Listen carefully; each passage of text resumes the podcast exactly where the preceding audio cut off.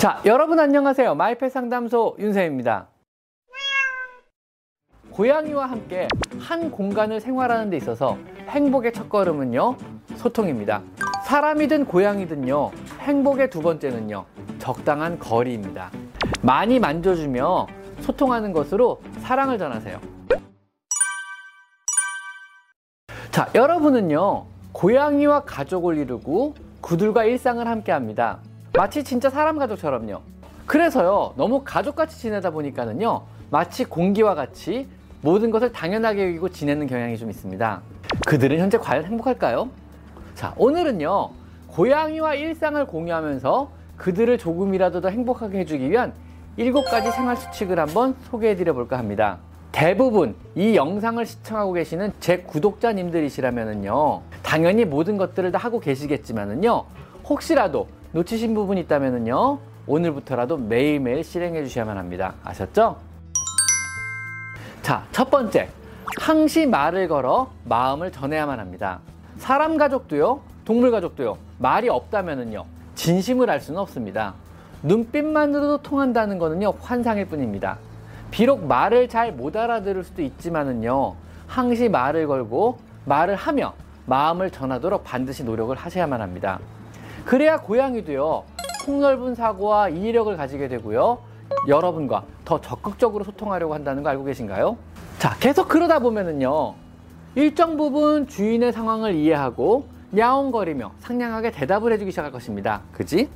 고양이와 함께 한 공간을 생활하는 데 있어서 행복의 첫걸음은요, 소통입니다.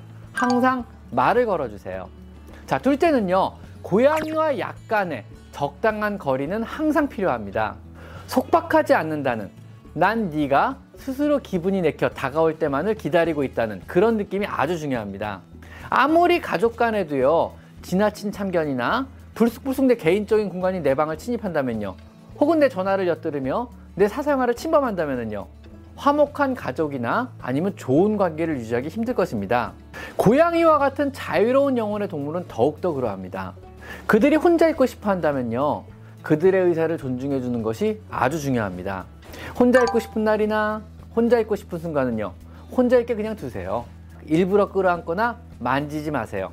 항상요. 고양이가 먼저 다가올 때까지 기다리는 습관을 들이셔야만 합니다. 사람이든 고양이든요. 행복의 두 번째는요. 적당한 거리입니다. 자, 세 번째는요. 항시 밖을 볼 수 있게 해주는 것입니다. 세상과 소통하고 밖의 움직이는 사물을 보며 밖을 관찰할 수 있게 해주세요. 창문 앞이 사람의 가구나 아니면 사람의 소파가 있다면요. 고양이에 양보하고 캣타워를 좀 놔주세요. 햇빛이 창문으로 들어올 수 있다면요. 더욱더 금상첨화입니다. 고양이는요. 정말로 햇빛에 일광욕하는 것을 즐기거든요.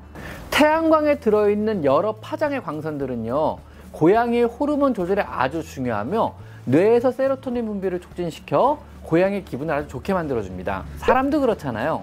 하루 종일 혼자 있게 되는 고양이를 위해 항상 햇빛이 잘 드는 밖을 볼 수 있는 시원한 창가는요. 고양이에게 양보를 해주세요.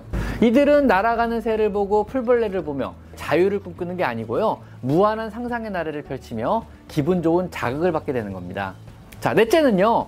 고양이의 영역을 최대한 확보해 주셔야 합니다. 많은 분들이 착각하시는 게요. 집안 전체를 고양이의 영역권으로 알고 계십니다. 하지만요.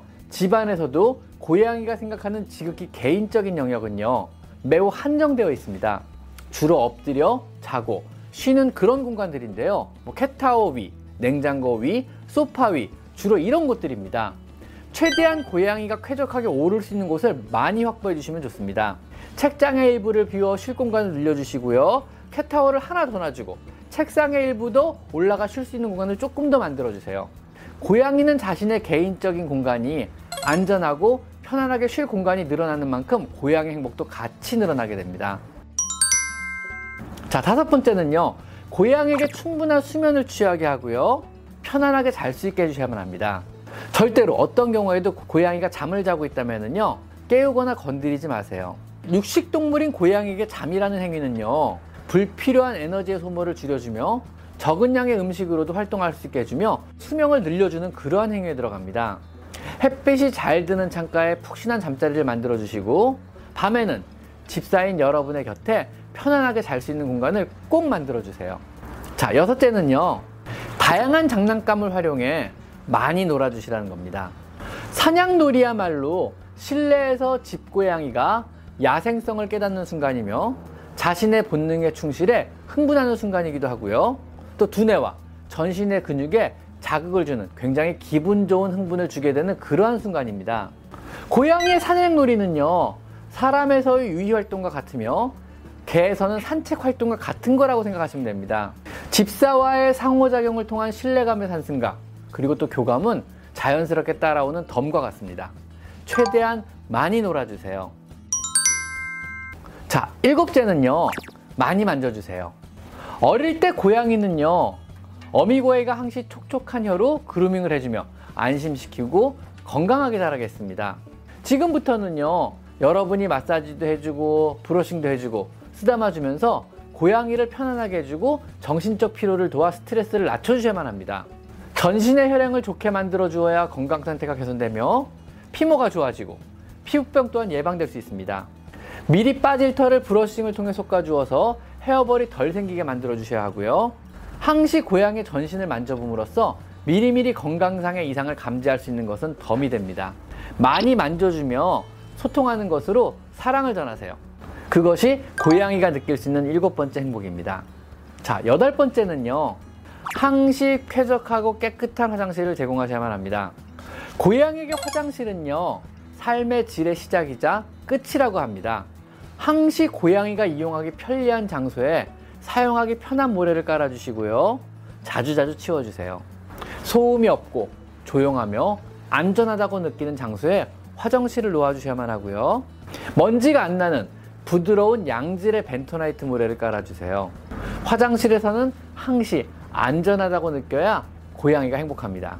항시 고양이는요, 화장실의 질이 고양이 삶의 질이라는 것을 명심하시고요. 깨끗하게 잘 유지시켜야 고양이가 행복하다는 것 꼭 기억하셔야 됩니다. 아셨죠?